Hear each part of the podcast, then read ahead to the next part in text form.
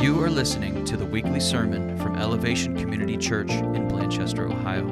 We hope you enjoy this message from Pastor Phil Nelson. For more information about this podcast and other resources, please visit myelevationcc.org.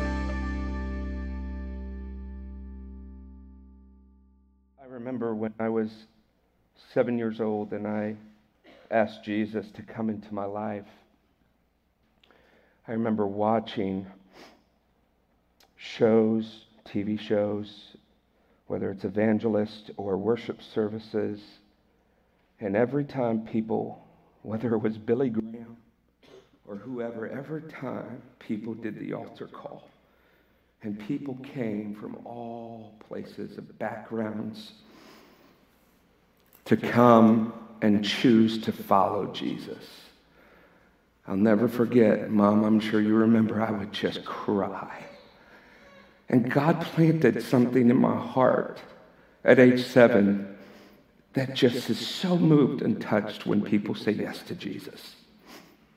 I had no clue God was going to call me into pastor ministry. I had no idea. So much so, I went to college for theater and performance.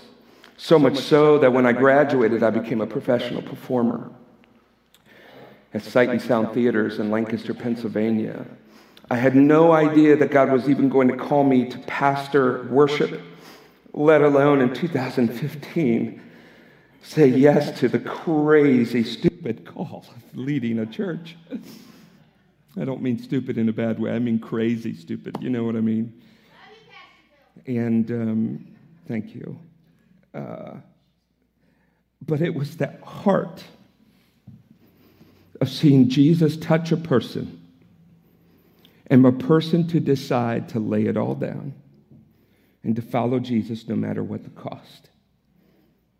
And I'm now 43 years old, and it never gets old. It never gets old.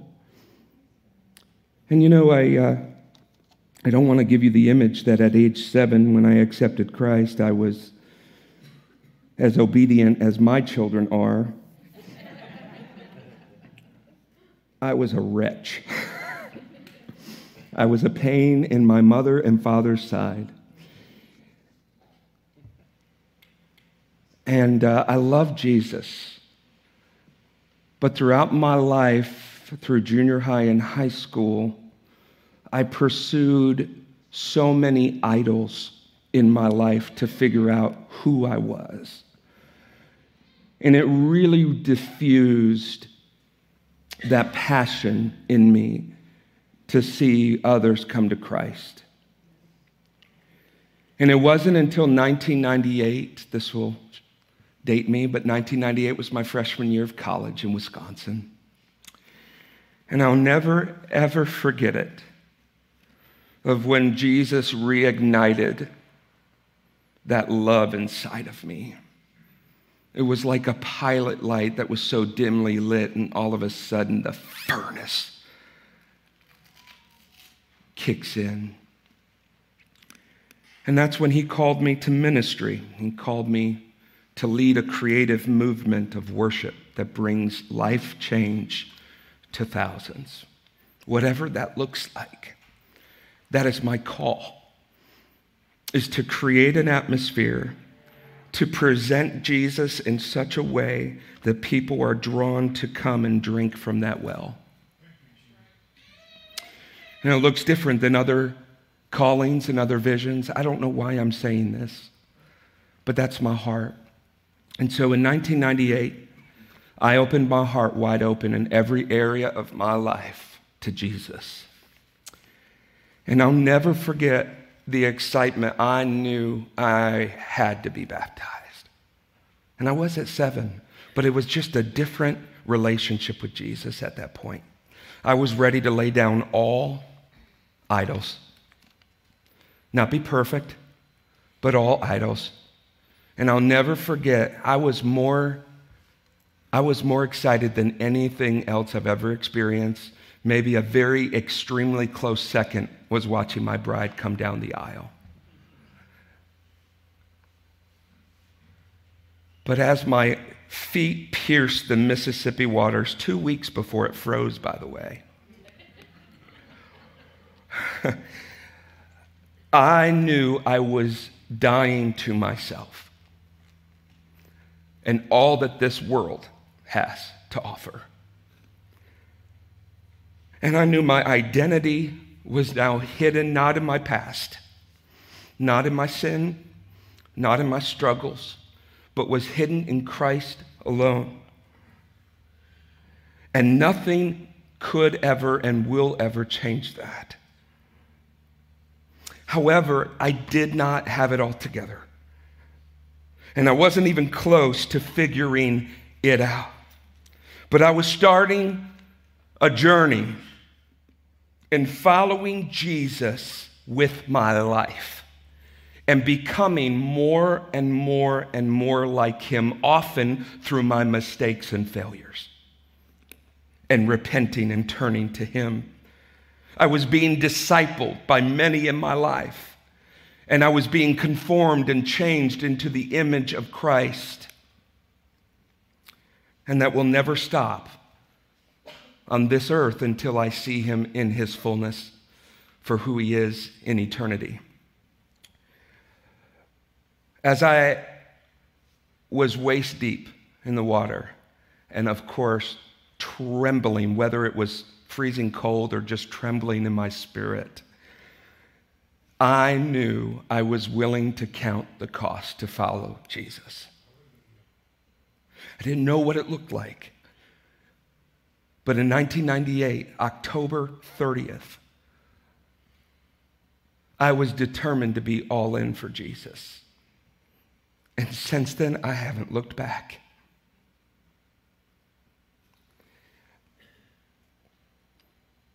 All I knew was Jesus had captured my heart.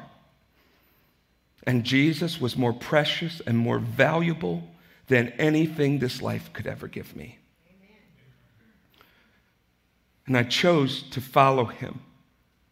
Bumps and bruises, hurts habits and hangups and all. And His grace and mercy is a powerful thing that keeps us walking step by step each moment. Can we agree? And I would love for you to participate by saying, yes, if you agree, can we agree that there are many, many, many, many things in our own lives that blur the understanding of what the cost of following Jesus truly looks like? Can we agree? It's blurry, it's shady, and especially with a lot of feel good churches that don't really dive too deep into tough messages, it's hard to know what it really looks like to count the cost of following Jesus. It's so much more than a Christian t shirt, it's so much more than a bumper sticker on your vehicle, it's so much more than even telling someone you're a Christian. Would you agree that there are so many things in our lives, our lives, that stand in the way of walking a path of practically and sacrificially following Jesus? Am I alone? Right, yeah, it's hard.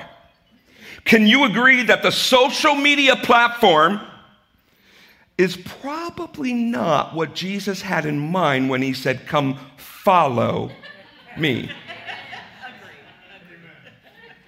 We agree, but yet that perspective is real. Sure, I like Jesus. I like when he blesses my life. I like this scripture. But do we follow him with our life? Can you agree that just doing the right religious activity, including baptism, if it's not done with the right motivation in the heart, is not necessarily aligned to the original design of the invitation where Jesus says, Come follow me? Right? It's called religion. Jesus did not come to instill religion, he came to instill and develop a covenant through relationship with him. Do you believe and agree with me that living in this Western world in the 21st century can make it incredibly complicated and difficult to understand what it even means to be a disciple of Jesus? We very rarely in the secular world use that word disciple. We use other words in the secular industry. But the principle stays the same is to follow someone or something. Everyone is following someone or something. And if it's not Jesus, they are on a wide road to destruction. But Jesus says, I am the way, I am the truth, and I am the light.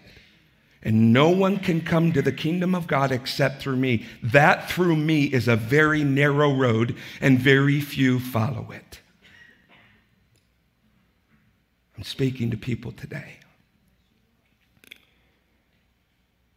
Can we agree that the pace of this 21st century American life, with all its demands and distractions, seems to completely viciously go against Jesus' cross bearing mission on our life?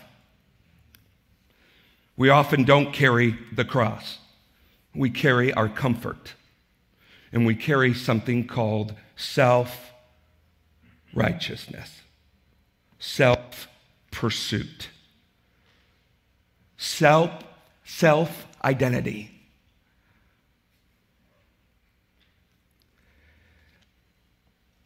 And yet, the call that Jesus gave over 2,000 years ago remains the same for anyone who believes and receives Jesus Christ. And it is to deny yourself to pick up your cross and follow him with your life. Pray with me. Jesus, we we desperately need to know and understand what this call actually means to us. Holy Spirit, you are our helper, our comforter, and our counselor and teacher. We know that we can't understand the things of God without you. So, Holy Spirit, I invite you now within all who have said yes to Jesus and all of those who you are calling to say yes to Jesus to rely on you, that you would open our eyes and that we would adjust accordingly to you. Touch my lips, my heart, my mind. Bring life change through the power of your word, through the power of your Son and through the power of your Holy Spirit. In Jesus' name. Amen. In order to properly count the cross, the cost, as that video so beautifully did, in order to truly say, I have decided to follow Jesus, and I'm not turning back. In order to truly, genuinely and inwardly do that, we have to understand what it is we're doing. Parents, I think you can agree with me. It's something to just tell your kids to do something. If I'm going to tell my son to build a birdhouse, and I don't instruct, instruct him and walk with him and show him what a nail is and how the hammer is supposed to be handled and hit the nail, that birdhouse is going to look like a pile of wood. Maybe in his mind it's a birdhouse, right? but I have to not only tell him, I have to instruct him and show him so that not the information, but the experience and the understanding brings transformation so that when he's older and picks up a hammer, he's able to not hit his hand. And he's able to make something beautiful because his father showed him, taught him, and allowed him to experience it. So, in order for us who desire to follow Jesus with our lives, it's not enough. What? No, it's not. Let me tell you this, though salvation through Jesus Christ is free. It is spelled D O N E, done. It's done. It's more than enough. It's called grace. Grace is undeserved favor. You don't deserve it. I don't deserve it. And yet it has been freely given. All we have to do is believe and receive it. But to follow him, to live your life following Jesus, will cost you everything. Everything. We're going to see that in just a moment. But before we do that, we need to understand the background and the power to Jesus' words Come, follow me, and I will make you fishers of men. In 21st century, he would probably say this Come, follow me, and I will make you disciples of me that make more and more disciples. He used the term that those men understood in that day. So the Jewish culture, and this is where most, most of the disciples had gone through this system, so they understood those words when Jesus spoke them. So almost all boys and girls would go to a Jewish school from toddler age to about age 12. They would learn and memorize the Torah, the first five books of it. How would you like your children to learn the first five books? Literally memorize it. That's Genesis through Deuteronomy by the age 12. Then most of the students would be done after that grade. Girls would literally go and study under their moms and other women to learn what it means to be a mother and a housewife in that day, starting at age 13. Many girls were married at age 13 and began giving birth to children.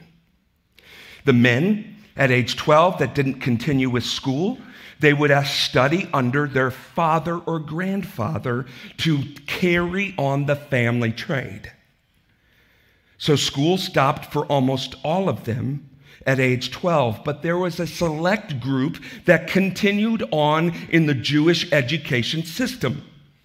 And these were young men, only ages 12 to 15. Now they would memorize the entire Old Testament, the Torah. And they would learn and study by a full time teacher. And once they were done the, at age 15, almost all of them would then move on in life and continue doing what they're called to do. But there was a very, very, very elite and elect group that would be invited to the process called Talmidim. Tel Medim. Can you say that with me? Talmidim. That word from the Greek is translated disciple. However, English translators will tell you that even there's a more accurate word in English that's used for Talmidim, and it's actually called apprentice. Apprentice. To apprentice a rabbi. So these Talmidims would go through a process where there was all different kinds of rabbis. Rabbis are teachers of the law. And these rabbis would interview all of these young men, age 15 and up. And they would drill them and try to eat them for lunch. They literally would toss everything at them. And by the end of the interview, if they saw the work ethic and they saw the knowledge and they saw the skill and they thought that one day you could also be a rabbi, they would then say these words to the Talmudim apprentice Come follow me, and I will make you a disciple of the law of the way, the law of Moses. Very few had that call, but so many people lived for that call. And so then they would go and they would do what the rabbi did. And there was three steps that they would do in this Talmudim experience. Once the rabbi asked the question and you committed to it, you were committing to three years. Say three years. How many years did Jesus do ministry? Okay, just, just put that in the back of your mind. Three years. And they had to do three things. They were literally, they left their families, they left everything. And three years they studied under this rabbi. What would they do? Well, the first thing is, is they would be with the rabbi 24 7. They slept in the same room as the rabbi. They ate what the rabbi ate. They were a part of every every meeting and every activity that the rabbi did, probably other than the restroom. They would walk the dirt roads that the rabbi would walk. And the second goal of a Talmudim, an apprentice, was that they would not only be with the rabbi, but they would become more like the rabbi. They studied his inflection. They studied his vocabulary. They studied his theology. They even looked at his gestures and how he comes across to where people would know who you're following based on how you acted and lived. They would know, oh, he studies under this rabbi. He studies under this rabbi. And the greatest, greatest, greatest blessing you could ever receive as an apprentice was they would say, May the dust of the rabbi overcome you. Meaning that as you followed him, the dust from his trail would consume you and coach you.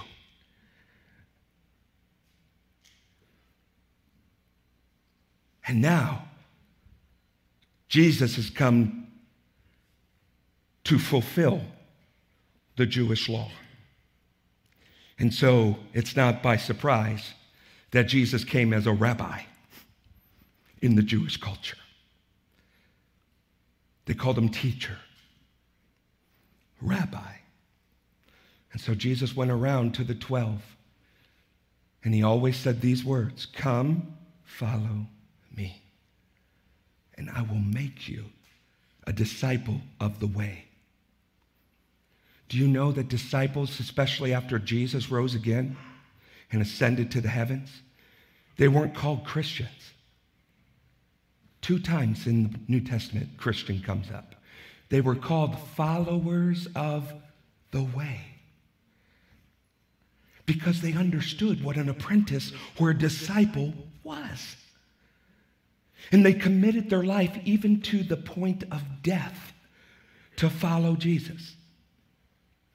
And so this starts to make sense because they understood what counting the cost was. So after these 12 disciples began to follow Jesus, and Jesus was doing healings and miracles and teachings, more and more and more and more people, hundreds of people wanted to follow Jesus, and Jesus was seeing this. So finally, he called out and he said in Matthew 16, verse 24, he says, If any of you wants to be my disciples, if any of you wants to follow me, you must give up your own way or deny yourself. Give up means let it die. Take up your cross and follow me. If you try to hang on to your life, you will lose it. But if you give up your life for my sake, you will save it. You cannot take on salvation and the Lord's resurrection power if you don't die to your sin nature. And I had this thought this morning. Could be spirit led, it could be the boiled eggs I had. But here's the thought following Jesus by picking up your cross, denying yourself. For some of you, this illustration may work. To pick up your cross means to pick up a shovel. And in your life, every step, every moment, every dream, every pursuit, you are digging your grave. You are digging a hole for your sin nature and your flesh and your ways and your desires and anything of the world can be buried in that hole. That's what baptism is it's a burial. It's a burial. So when we carry our cross of sacrifice, we are sacrificing every step of saying, I'm dying to this. I'm dying to this. I'm going to die to this and die to this to your very last breath. In this earthly body, you will be dying to the flesh. And the more and more and more and more you bury your old life, the more and more and more and more the resurrection of Jesus changes everything.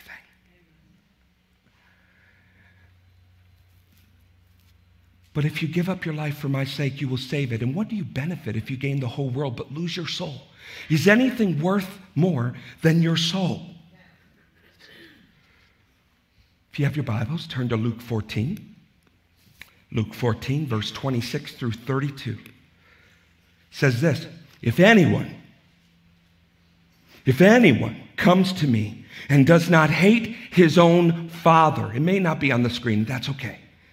If anyone comes to me and does not hate their own father or mother, wow, this is harsh. Or your wife and husband and children and brothers and sisters, yes, even your own life. Jesus is saying this.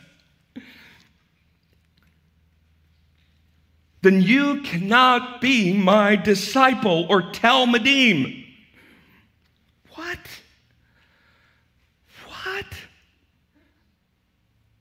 Some of you, yeah, it's easy to hate this, this, this, this. That's not what he's saying. Let's stop for a minute. Jesus begins with a truth statement. If you follow me and want to follow me, you must hate all other relationships. Then he follows up with a metaphor to explain what he says. This is the beautiful thing about the Word of God. It gives us some guardrails so we don't misinterpret the text. So many people peg Jesus for being too harsh and a hater of people to tell you that you must hate your mom and dad. I don't hate you, mom. But what he says here is so important. He says, For which of you desiring to build a tower does not first sit down and count the cost? Now Jesus is starting to mean something. Otherwise, when he has laid the foundation and is not able to finish it, all who see it begin to mock him. Verse 30 saying, This man began to build and was not able to finish. Or what king goes on to encounter another king in war will not sit down first and deliberate whether he is able with 10,000 to meet him who comes against him with 20,000. And if not, while the other is yet a great way off, he sends a delegation, negotiation, and asks for terms of peace. So, therefore, any one of you who does not renounce everything that he has cannot be my Talmudim.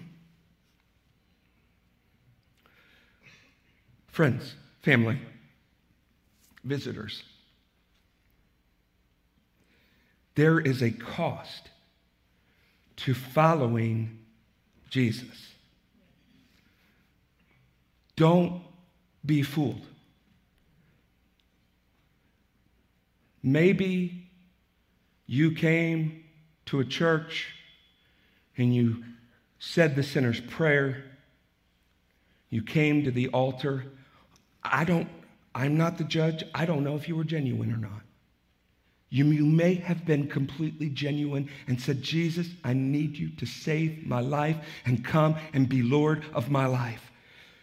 That is only the work of Jesus Christ's death and burial and resurrection in your life. It's grace. But the moment you get back on your feet, you are a new creation.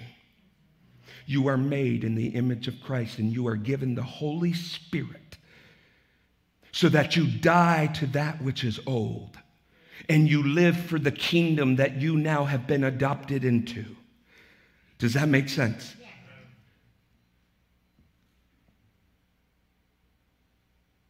But you are called then to be a billboard and to live as a disciple, an apprentice of Jesus.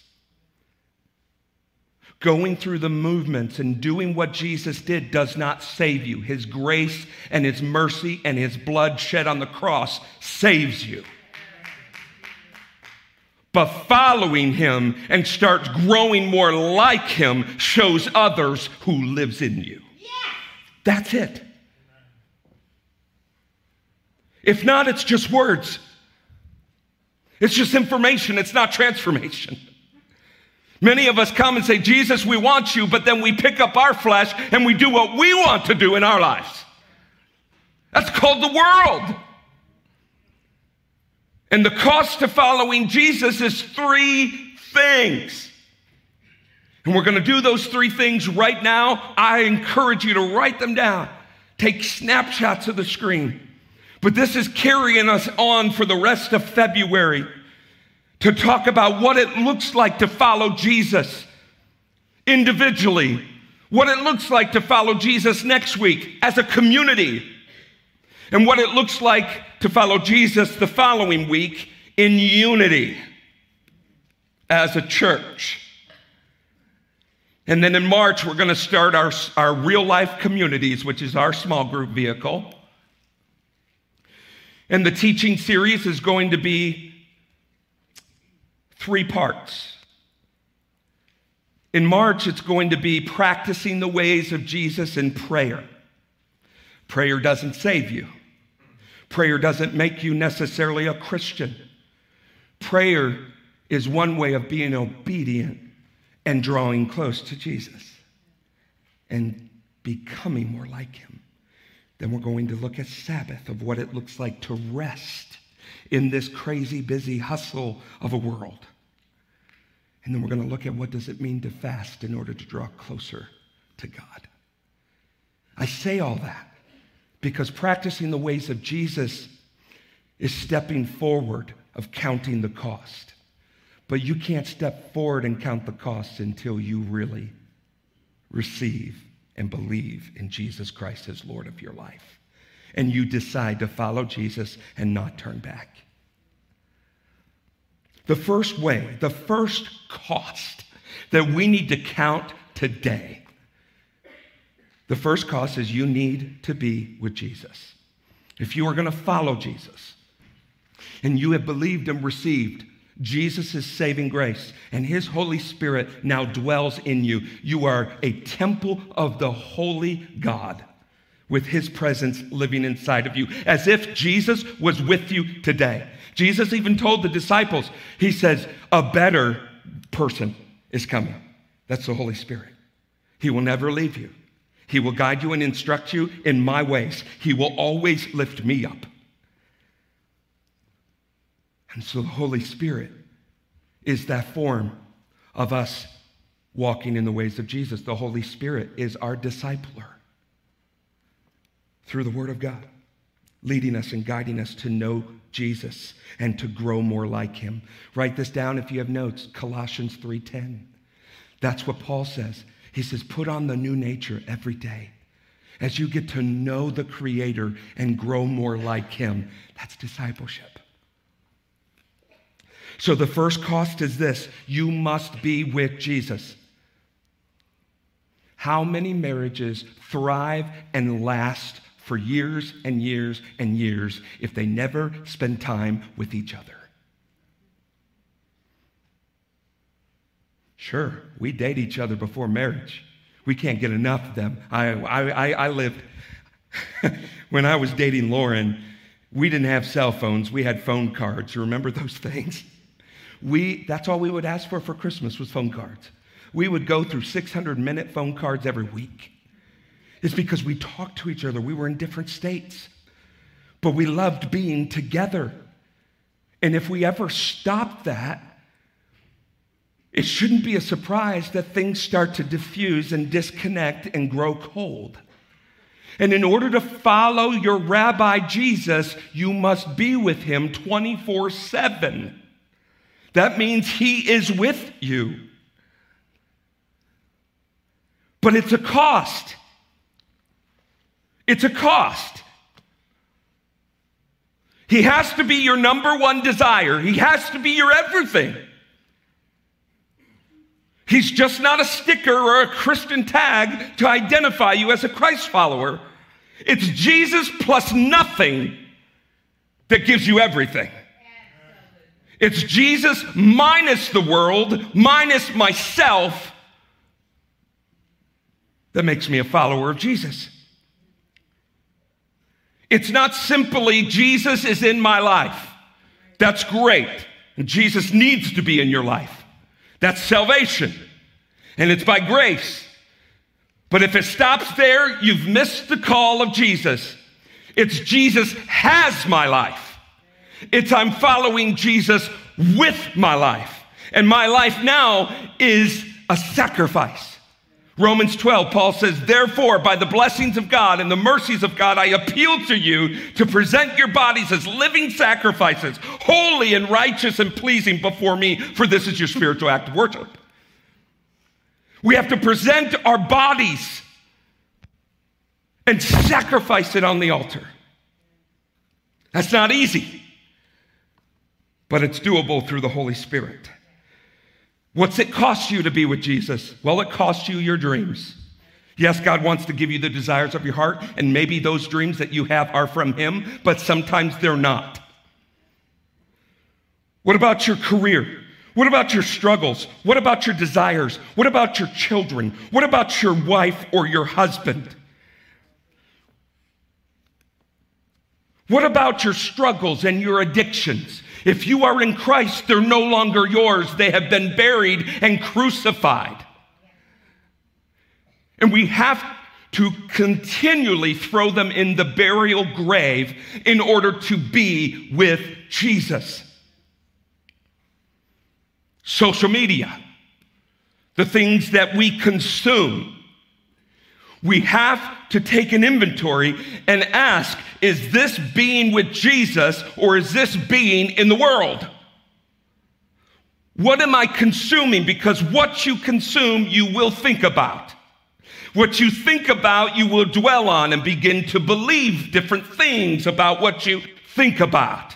What you think about and dwell on and what you start to believe about yourself will then come through as fruit of behavior. Who are you following? It always costs something. Your priorities, your wealth, and your needs are supposed to be found in Jesus alone. That's what Jesus said to the rich young ruler go sell everything. He didn't want his money, he wanted his everything because he knew that this young man, if he did not sell everything he had like the other disciples, he would not be able to lay his life down. In order to live in Christ, you must die to the things of this world.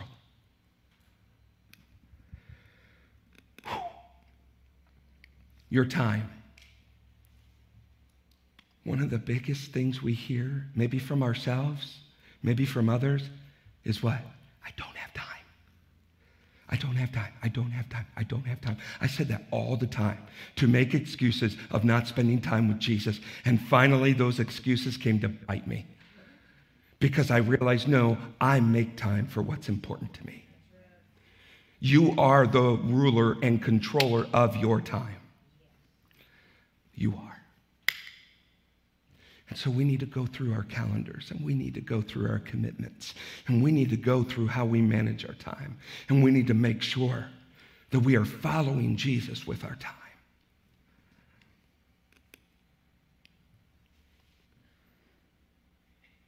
And lastly, of this point of being with Jesus, the cost is it will, prior, will cost you prioritizing relationship with Jesus above all relationships. This is what Jesus was talking about.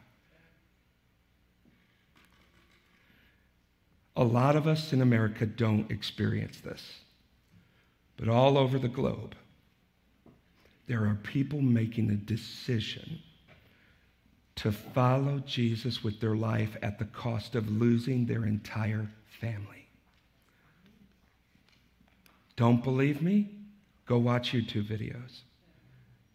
The family rebukes them and banishes them.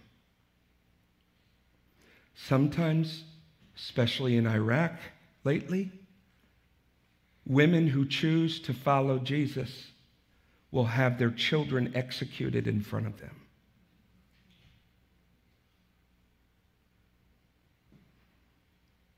There have been women and men led to the execution place, knowing that they're going to see Jesus in just a few minutes and they're not turning back. Something had to happen in their lives to where they're willing to lay down everything because Jesus has captured their life. And when he becomes everything, nothing else compares. And Jesus gives a promise in Mark 10 to those who make the decision to follow Jesus and lose everybody. He says, and I assure you that everyone who has given up houses or brothers or sisters or mothers or fathers or children and property for my sake and for the good news will receive now in return a hundred times. You think Jesus isn't going to reward those who choose to follow him, though none go with them?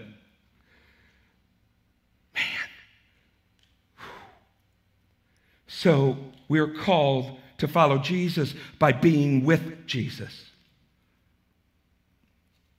That looks like literally being in his word, looking at who Jesus is.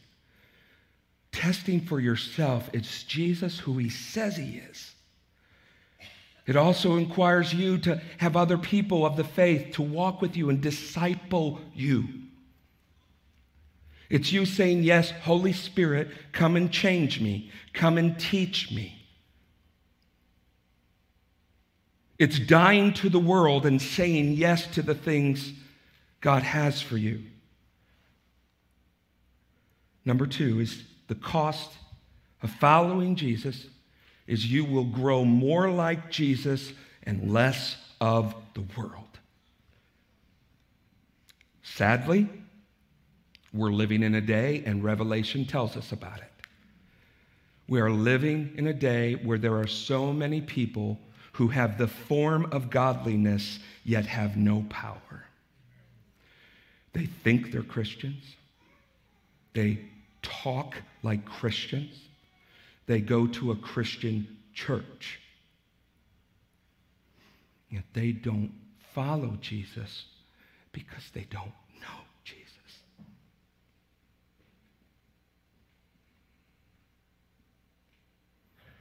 You can't become like someone you don't know.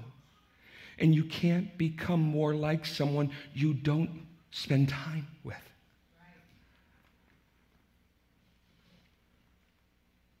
So when you become more like Jesus, it's the cross before me, the world behind me. 1 John 2 says, Do not be lovers of the world, for it will all fade away. It's passing, friends, like sand through your hands. The only thing that will stand the test of time is the cornerstone, the rock of Jesus. It's the only thing. You must die to the world and the things it offers in order to follow Jesus. This is tough stuff, I know. But this is what Jesus preached. This is what Jesus requires. The past and the things of your life do not define you anymore. But the Christ in you, the hope of glory, defines who you are. Some of you need to hear that today. You are not a failure. You are not a depressed person. You are not an addict. You are not a nobody. You are not worthless. You are Jesus Christ's own. You are God's child, bought with the price of Jesus. Your identity is in Him, not the world. And yet we so often find ourselves following the patterns of this world. But we're called to be conformed and transformed by the renewing of our minds. Yes, I'm doing this. I'm passionate. Jesus is your identity. I know I'm going a little long, and guess what? I care but I'm still going. Because this needs to permeate who we are. Please tune in on this. I'm not saying this, Jesus is saying this. The disciples and the apostles are saying this. And I mean this with so much love. Every ounce of love that Christ has put in me, I say this, and I'm not trying to hold guilt, but this is just truth. Jesus is your identity, not your past, not how many marriages were ruined, not your career, not how much money is in the bank. It's not your dreams, and your children don't even define you. Your circumstances don't define you, and your politics don't define you, and your sexuality does not define you. It's not who you are. Jesus defines you. Everything else is just a part of your life and how you express yourself. That's why it's so hard to reach some worldly secular communities because they take their platform of what they're trying to say is right and they make that their identity. It's never been their identity. Their identity is either the world or the king of the world, the king of all ages, Jesus Christ. He defines you. Young adults, your pursuit for a spouse does not define you. Your pursuit of a career that is going to be established and carry you forth does not define you. The only thing that defines you is where your soul finds refuge. Who is on the throne of your life?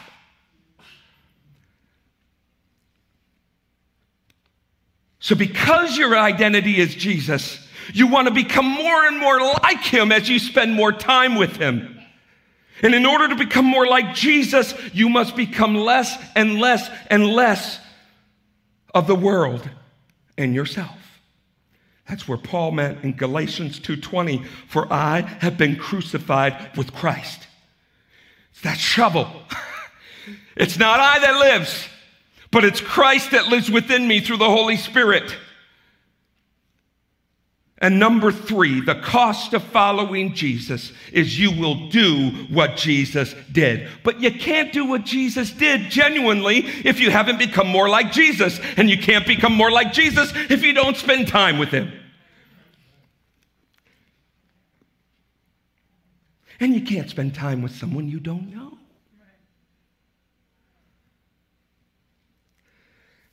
Though none go with me,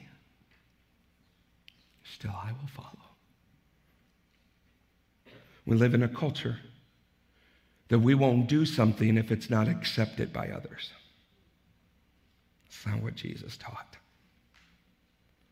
That's not what's going to be said of the remnant that stays loyal to Jesus, though all churches have to close and persecution comes into America. It's coming. But Jesus has conquered it all. Do what Jesus did. Now, I'm going to say another harsh thing. And before you write a letter or an email, please hear me out. In order to follow Jesus and do what he did, we have got to give up our rights. Jesus emptied himself. He didn't count equality with God something to be grasped, but he humbled himself. He became a servant of all. And he became obedient to death, even death on a cross. Now, here's my disclaimer I am a proud American. I am a patriot. I am a son of a father who served in Vietnam, who has PTSD because of what he experienced. I'm in debt to every man and woman who have served our country and our country well. Yes. And I am forever in debt and will always respect and revere those who never made it home. We have freedoms that were built in this country that were based on the Word of God. And I will fight to the death for those freedoms to worship God. But there are rights in this country that were never given rights from the kingdom of God. We cling to our rights, we cling to what we should have. When we follow Jesus, we die to the rights of this world. And now we have rights from the kingdom of God that rule the world. Rights like we are ambassadors and we have authority over demons and principalities. We have authority over this dark world. We are light in darkness. We are ambassadors and we are God's plea of reconciliation to others. Those are our rights. All other rights must be crucified and laid down for the sake of Christ. I'd love to talk with you after. I'm not saying we're just to be sitting ducks. No, we're supposed to fight for truth and what's right. But we are to cling to the cross of Jesus alone. And when those rights begin, begin to strip away, because the Bible says that all nations will crumble, that means the blessed United States of America. It's not our home, friends.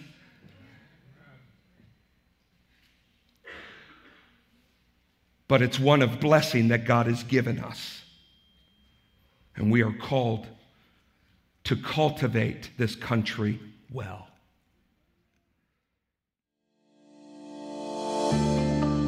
Thank you for listening to our weekly sermon. If you'd like to go deeper with another resource from our church, please check out our weekly Impact Bible Study podcast as well. Both of our podcasts are available on iTunes, Stitcher, and SoundCloud.